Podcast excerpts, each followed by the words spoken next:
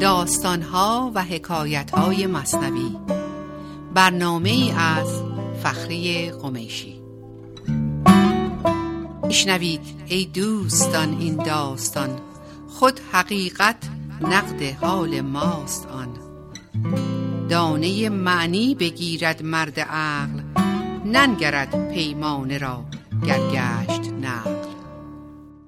با عرض سلام فخری قمیشی هستم با داستان دیگری از داستانهای مصنوی. داستان این هفته ما داستان آمدن مهمان نظر حضرت یوسف. از دفتر اول از سطر 3157 آمد از آفاق یار مهربان یوسف صدیق را شد میهمان. یکی از دوستان زمان کودکی حضرت یوسف از راه بسیار دوری به دیدن یوسف اومد و مهمان او شد. لقب صدیق در اینجا لقبی هست که در زمانی که یوسف در زندان بود هم سلولی های او بهش داده بودند. یعنی بسیار صادق و راستگو. کاشنا بودند وقت کودکی بر وساده آشنایی متکی. این دوستی که الان اومده دیدن حضرت یوسف از زمان بچگی و کودکی دوست او بوده و وساده یعنی پشتی بالش. و می‌خواد بگه که این دوستیشون مثل یک تکیه گاهی بود برای همدیگه و متکی بودن به همدیگه. تکیه داشتن بر دوستی همدیگه یاد دادش جور اخوان و حسد گفت کان زنجیر بود و ما اسد. خب این دوستش که اومده بود دیدنش با هم حرف می زدن از زمان بچگیشون و کودکیشون و اون دوست گفتش که از حسادت ها و جفایی که برادران تو به تو کردن من خیلی ناراحت شدم و صحبت رو کشید به اینجا. ولی حضرت یوسف جور دیگه با این یادآوری برخورد کرد و اجازه نداد که وارد اون درد گذشته بکنتش این دوست. و عنوان کرد که نه هیچ چیز بدی نبوده و این از مشیت های خداوند بوده. می‌خواسته منو امتحان بکنه.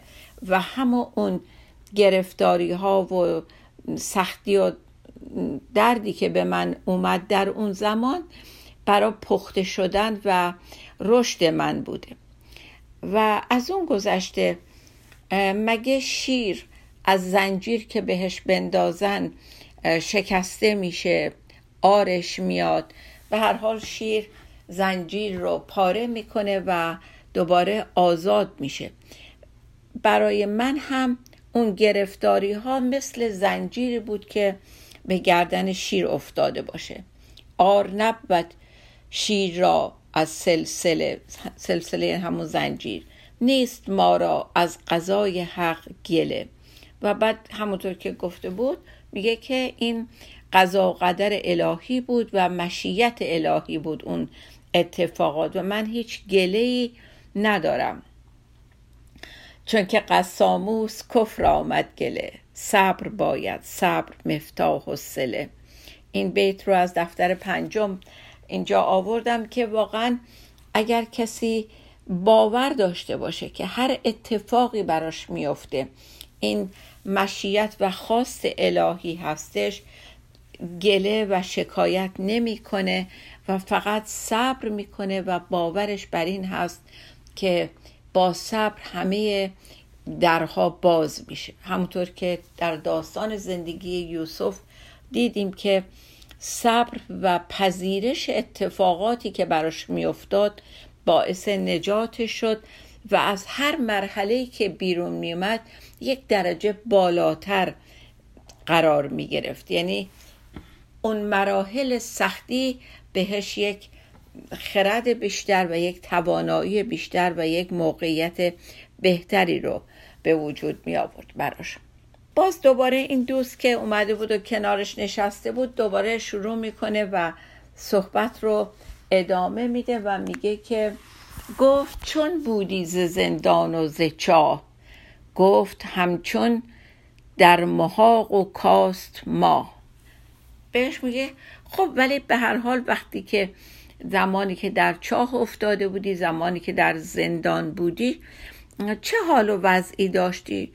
باز یوسف خیلی راحت میگه که خیلی واضحه چطور ماه سه روز در محاق میره. منم اون زمان برام اون دوران محاقم بود که بایستی اون دوره رو میگذروندم تا بهتر و زیباتر جلوه بکنم. برای اینکه بعد از اون سه روز آخر ماه که می‌دونین که ماه پیدا نیست ماه به زیبایی در میاد. اول به صورت هلال و که یه زیبایی داره و بعد به صورت بدر که صد چندان میشه زیباییش. در محاقر ماه نو گردد دوتا نی در آخر بدر گردد بر سما. یا همطور که اول به صورت یک رشته باریکی هست بعدا کامل و گرد میشه. و بسیار زیبا در آسمان جلوه می‌کنه. این مشکلاتی را هم که تو الان داری ازش صحبت می‌کنی همشون برای رشد من بودن. گندمی را زیر خاک انداختن پس خاکش خوشه ها برساختن. وقتی گندم رو می‌ذارن زیر خاک این برای این نیست که بهش توهین بکنن یا بی ارزشش کردن که انداختنش زیر خاک. برای یه چیز مهمتری انداختنش زیر خاک. چون وقتی که مدت زیر خاک میمونه رشد می‌کنه و از اون یه دونه خوشه های بسیاری درست میشه. بار دیگر کوفتندش زاسیا قیمتش افزود و نان شد جان فضا خب این خوشه ها رو این دفعه می‌برن توی آسیاب و میکوبنش. اون ضربه هایی که توی آسیا به سرش آورده میشه باز برای این نیستش که اذیتش بکنن. قیمتش بالا میره و ازش نون درست میشه. تبدیل به آرد میشه که اون آرد نون درست می‌کنه. باز نان را زیر دندان کوفتند گشت عقل و جان و فهم هوشمند. میگه حالا آردو کردن نون و نون رو وقتی که مردم می‌خورن رو زیر دندونشون میجون و دوباره هم لهش می‌کنن باز به یک مرحله بالاتری می‌رسه چطور؟ برای اینکه اون نون وقتی که جذب بدن انسان میشه باعث افزایش عقل و جان و فهمش میشه بنابراین از اون گندم که از اون مرحله اول کوبیده شد زیر خاک گذاشته شد و بعد کوبیده شد و آسیاب شد و نمی‌دونم زیر دندون جبیده شد. هی یک چیز بهتری به عمل اومد و متعالی تر شد. گرچه دردانه به هاون کوفتند نور چشم و دل شد و بیند بلند. یه مثال دیگه دوباره میاره مولانا. میگه که مروارید و وقتی که سید می‌کنن و جمع می‌کنن قربال می‌کنن. هی به ترتیب درشت و یه خورده ریستر و یه خورده ریستر رو دست بندی می‌کنن. آخر سر یک مرواریدای باقی میمونه که خیلی خیلی ریزه و به درد کار جواهرسازی نمی‌خوره. اونا رو چیکار می‌کنن؟ اونا رو میان میسابن و ازش برای کار مهمتری استفاده می‌کنن.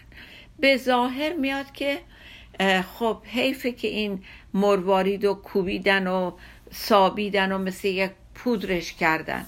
ولی وقتی که ببینیم که از اون پود چه استفاده جالب دیگه میشه اون موقع می‌بینیم که نه چقدر ارزشش بیشتر شده. در طب قدیم این متداول بوده که از این سایده اون مرواریدهای خیلی ریز در درمان بیماری های چشم و قلب و ریه استفاده می شده و خیلی هم اثر داشته. به هر, به هر حال منظور این نیستش که اگر یک سختی به چیزی بیاد که این حالا یک شی باشه یک گیاه باشه یک جامدی مثل مروارید باشه و یا در اصل به انسان. سختی هایی که به انسان میاد که با خواست پروردگار هست و همون قضا و قدر زندگی ما هست برای رشد ماست. و اگر خاطرتون باشه اون جمله معروف همیشهمون در داستان که اتفاقات برای خوشبخت کردن یا بدبخت کردن ما نمیافتن. اتفاقات برای بیداری ما میافتن. تمام این مشکلاتی که ما در زندگی باهاشون روبرو میشیم بی دلیل نیست که تو زندگی ما اتفاق میفته. مطمئنا نتیجه بهتری در پیش داره و از ما انسان بهتری به وجود میاد بعد از اون سختی ها به قول معروف آب دیده میشیم و تحملمون نتیجهش اینه که پخته تر میشیم و فرهیخته تر و فهمیده تر میشیم. به هر حال تا اینجای داستان رو فکر کنم نگه داریم و برای بقیه داستان این مهمانی که نزد حضرت یوسف اومده و اولین نشستشون با هم دیگه درباره گذشته زندگیشون بوده ببینیم در اون نشستی که با هم داشتن چه داستان دیگری رو مولانا می‌خواد مطرح بکنه. تا اینجا که نتیجهش این بود که از گذشته های سختمون چیزهای خوب برداشت بکنیم. خب با من باشید تا لحظاتی دیگه. برمیگردم در خدمتتون خواهم بود.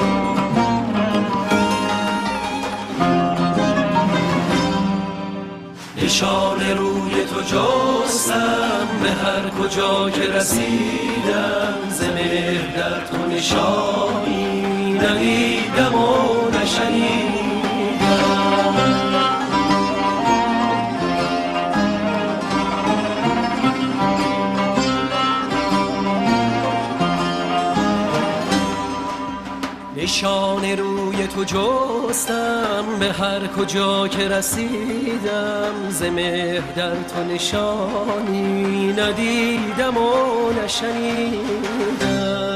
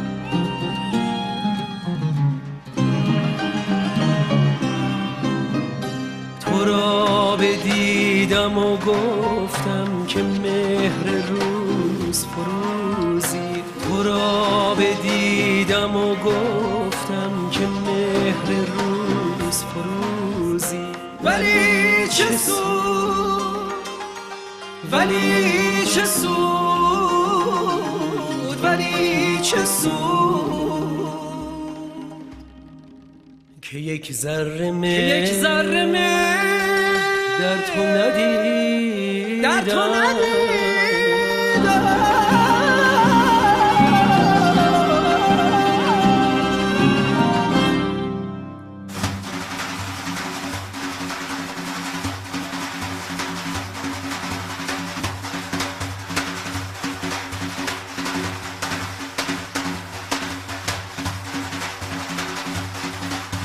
نشان روی تو جستم به هر کجا که رسیدم ز در تو نشانی ندیدم و با عرض سلام مجدد برمیگردیم برای بقیه داستان مهمان حضرت یوسف. بعد قصه گفتنش گفت ای فلان هین چه آوردی تو ما را ارمغان؟ یوسف برمیگرده و به دوست قدیمیش میگه که خب از این صحبت ها بگذریم. حالا بگو ببینم چه ارمغانی چه سوقاتی برای من آوردی. بر در یاران توهی دست آمدن همچو بی گندم سوی تاهون شدن. میگه که وقتی آدم میره دیدن یک یاری از راه دور میاد دیدن کسی اگر دست خالی دست توهی بیاد مثل کسی میمونه که بدون گندم بره به طرف آسیاب. خب قاعدتا باید گندم همراه داشته باشی بلا آسیاب رفتنت برای چیه؟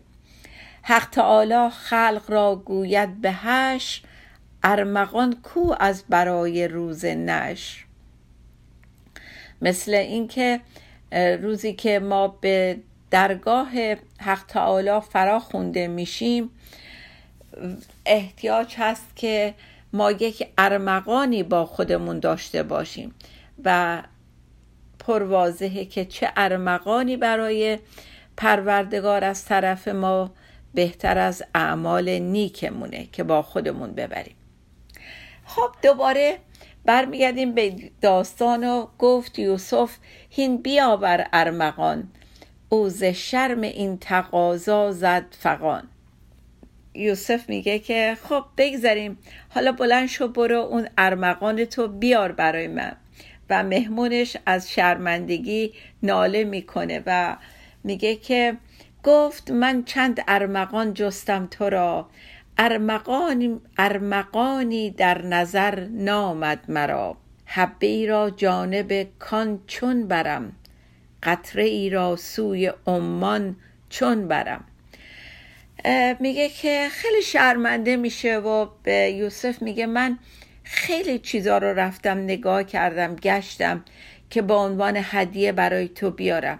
ولی هر چی رو که می‌دیدم می‌دیدم به نظرم چیز با ارزشی نیست. اصلا قابل این که برای تو بیارم نداره. قابل نیستش. مثل اینکه یک حبه ای رو یه نخود کوچیکی رو ببری پیش یک معدن یا یک قطره آب رو ببری کنار دریای عمان. چقدر بی ارزش به نظر میاد. منم همون وضع پیدا کرده بودم. هر چی رو که می‌دیدم می‌دیدم قابل تو نیست. زیره را من سوی کرمان آورم گر به پیش تو دل و جان آورم. گفت کارم مثل این بود که زیره به کرمون ببرم. حتی اگر من دل و جونم هم می‌خواستم بردارم بیارم پیش تو همون حکایت زیر به کرمون بردن می‌شد. نیست تخمی کن در این انبار نیست غیر حسن تو که آن را یار نیست. میگه هیچ دانه ای هیچ بذری نیست تو دنیا که تو این انباری تو نباشه. یعنی در واقع تمثیلی داره میگه که تو همه چی داری همه چی تمومی. چی دیگه کسر داری که آدم بخواد قابل باشه داره بیاره پیش تو؟ بجز حسن تو اون زیبایی و جمال تو که اینجا طبعا فقط صحبت زیبایی ظاهر نیستش که هیچ کس و یارای مقابله و برابری و همپایی او نیست. نه از نظر زیبایی ظاهر تو نه از زیبایی دل تو. هیچ کس حریف این نیستش در واقع. بنابراین من واقعا خیلی برام سخت بوده که بتونم هدیه پیدا کنم که قابل تو باشه و دست خالی نیام پیش تو. ولی به هر حال یک چیزی رو در نظر گرفتم و برات آوردم. لایق آن, دید، لایق آن دیدم که من آینه پیش تو آرم. چون نور سینه ای گفت بالاخره به این نتیجه رسیدم که چیزی که لایق تو باشه فقط یه آینه است. چرا؟ برای اینکه تو تو آینه خودتو می‌بینی و هیچی از روی ماه تو زیباتر نیستش. تا ببینی روی خوب خود در آن ای تو چون خورشید شمع آسمان. گفت برای همین که تو وقتی تو آینه خودتو نگاه بکنی چیزی رو می‌بینی که مثل اینکه خورشید دنیا رو می‌بینی و اینقدر تو زیبایی که هیچی قابل مقایسه با تو نیست. آینه آوردمت ای روشنی تا چو بینی روی خود یادم کنی. یه دلیل دیگه هم داشت و اون اینکه وقتی که تو تو آینه خودتو می‌بینی در عین حال یادت میفته که این آینه رو کی بهت داده. بنابراین منم از یادت نمیرم. یاد منم میفتید در کنار اینکه زیبایی خودت رو می‌بینی. به هر حال آینه بیرون کشید. او از بغل خوب را آینه باشد مشتقل این دستشو می‌کنه توی لباسش از زیر لباسش آینه رو بیرون میاره و میده به یوسف و میگه که آینه برای زیبارویان برای این جالبه که زیبارویان خیلی دوست دارن خودشون رو مرتب در آینه ببینن و با این کار مشغول میشن به حسن جمال خودشون. خب طبعا اینجا منظور از این زیباییشون که داره از زیبایی روحشون صحبت می‌کنه در عین حال اینه که مشغول خداوند میشن. اون حسن و جمال خدایی اینجا مطرحه. و کلا در این داستان متوجه هستین که یوسف نماد پروردگار هست و اون میهمانش اون دوستش هر کدوم از ما می‌تونیم باشیم که وقتی می‌خوایم به درگاه الهی بریم میگردیم که چه چیزی ببریم که قابل پروردگار رو داشته باشه که اون بالا گفت هیچی به جز رفتار درستمون و دل صاف شده و آینه شده خودمون نیستش. اینجا یک مطلبی رو باز خواستم اشاره بکنم بهش.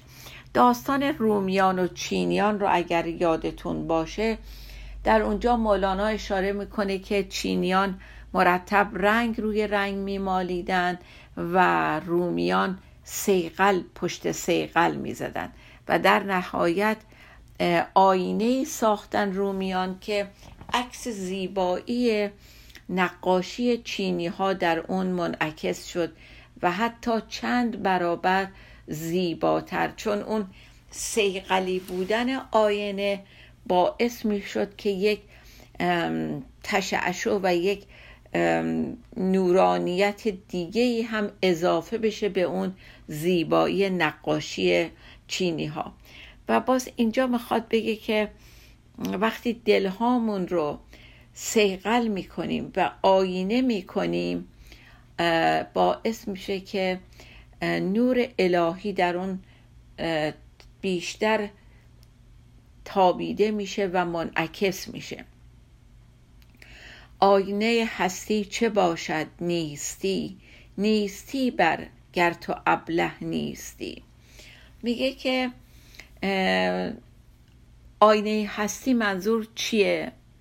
منظور اینه که تو به یک چیزهایی فنا بشی. به چه چیزهایی فنا باید بشیم؟ به چیزهایی که همیشه از دست رفتنی هستن. اونها رو ول کنیم از خودمون بکنیم جدا بشیم ازشون تا اون خود خالصمون باقی بمونه. و اگر این کارو نکنی که ابله هستی. نیستی بر گر تو ابله نیستی. اگه ابله نیستی پس برو تا به نیستی برسی. نیستی یعنی همون عدم. عدم یعنی حضور پروردگار یعنی خدا. بنابراین تمام چیزهایی که در طول زندگی به خودمون چسبوندیم و اسمشو حالا گذاشتیم همانیدگی هامون اینها رو باید از خودمون جدا کنیم بکنیم تا هی مثل اون رنگان. این همانیدگی ها مثل اون رنگان که چینی ها هی روی هم روی هم می زدن و موقع اینا زیبا شدن که سیقل شد زی...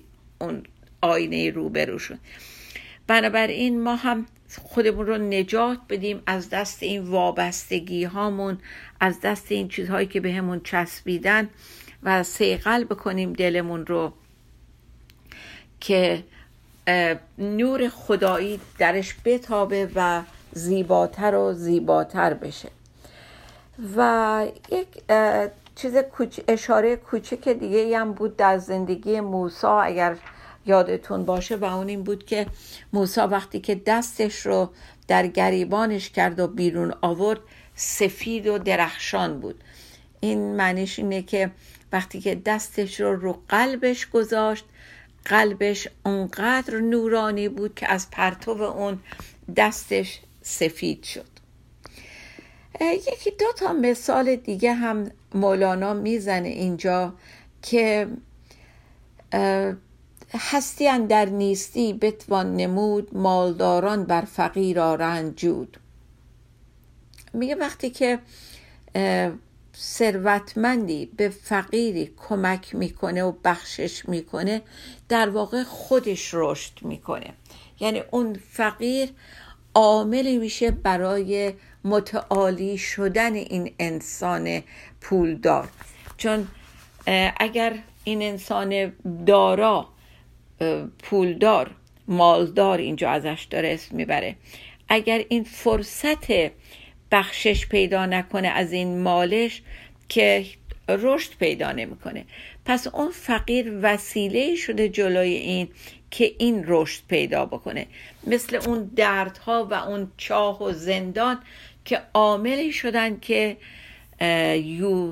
یوسف رشد پیدا کرد و خودش این رو اذعان داشت که اونا برای رشد من بودن. و چه خوب که آدم نقطه ضعف های خودش رو ببینه و اجازه بده که اونها سوخته بشن ریخته بشن و انسان پخته تر بشه. سه بیت آخری که مولانا توی این داستان آورده یکیشون خیلی خیلی آشناست. این سه بیت رو می‌خونم و داستان امروز رو تموم می‌کنم. هر که نقص خیش را دید و شناخت اندر استکمال خود دو اسب تاخت. زان نمی پرد به سوی زلجلال کو گمانی می‌برد خود را کمال. علتی بدتر ز پندار کمال نیست اندر جان تو ای زو دلال رسیدیم به بیت آخر صحبت این ماهمون. علتی بدتر ز پندار کمال نیست اندر جان تو ای زو دلال خوش به حال اونایی که ای باشون رو می‌بینن و شروع می‌کنن سیغل می‌کنن و از خودشون جدا می‌کنن. تا صحبت دیگه شاد و بی بمانیم. خدا نگهدار.